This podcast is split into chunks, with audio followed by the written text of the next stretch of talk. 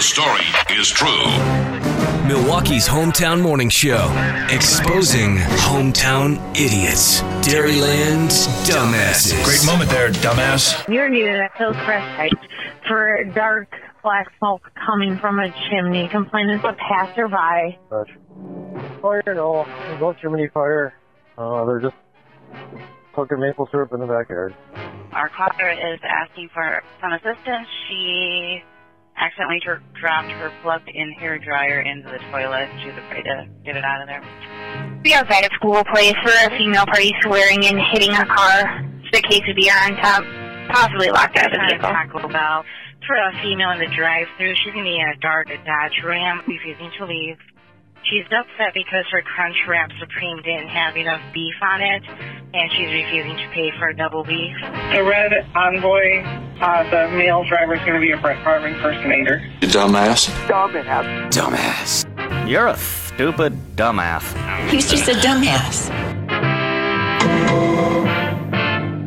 You may have noticed that there were some Taco Bell references in some of those dispatch calls. Hmm. Keep that in mind for the end of this report. Good morning and welcome. And we start with something set in by Valerie. Valerie said, Here's a dumbass photo from the McHenry County Sheriff's Office in Illinois.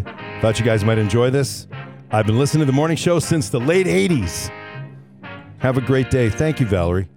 It's um, the picture of a couch literally impaled in a tree. I mean, I'm talking a huge couch. Yeah, The wind was unbelievable, as you know, it was. which leads me to the next one.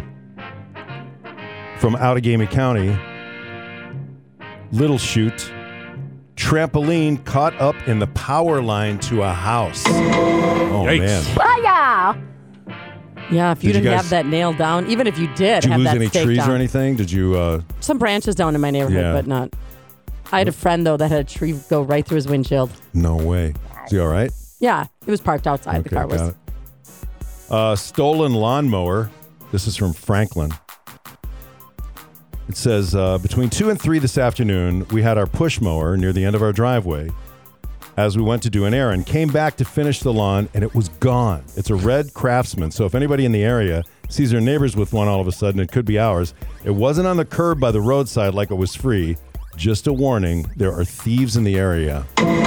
Again, that was from Franklin. Oh yeah, Yeah, that's unfortunate. What did you think was going to happen if you I just know. leave it there and you go run an errand? I don't know. It wasn't on the curb like it was free. She said so. Right. If I leave my lawnmower in the middle of my lawn and go inside, I would expect it to be there when I get back. Right. That's not an invitation to steal. It's just not the way things are, though, nowadays. Not anymore.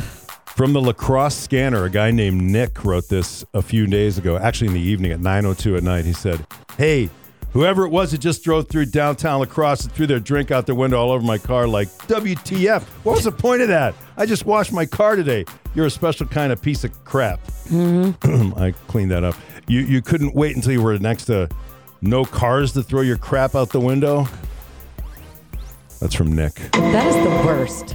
Seeing people throw things out of their window, even I if it can't doesn't hit stand your it. car. No, I, I, I'm with you. And people just do it indiscriminately. Fast food stuff. Doesn't I it know. drives you nuts. all the time. You wonder if that was targeted.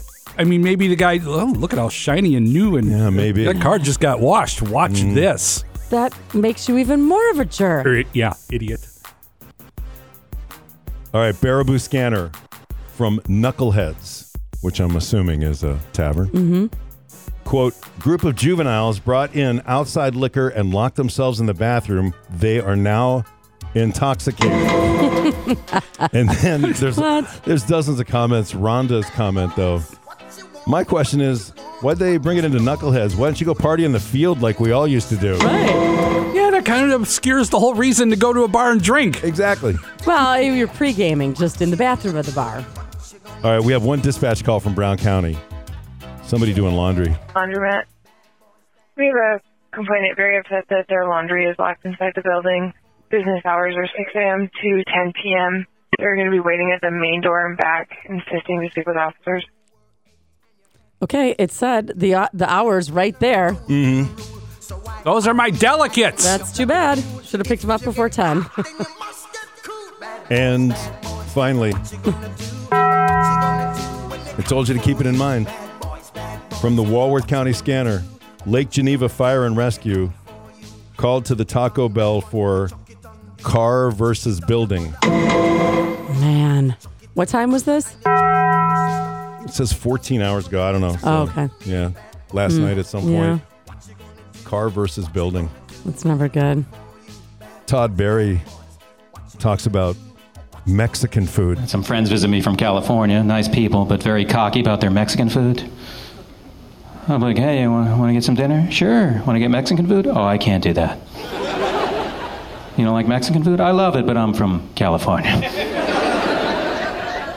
You're from Mexico? No, I'm from California. You don't know what Mexican food is like. I do. I had it three days ago. New York City has about 10,000 amazing chefs. Believe it or not, a handful of them have figured out how to replicate the quesadilla.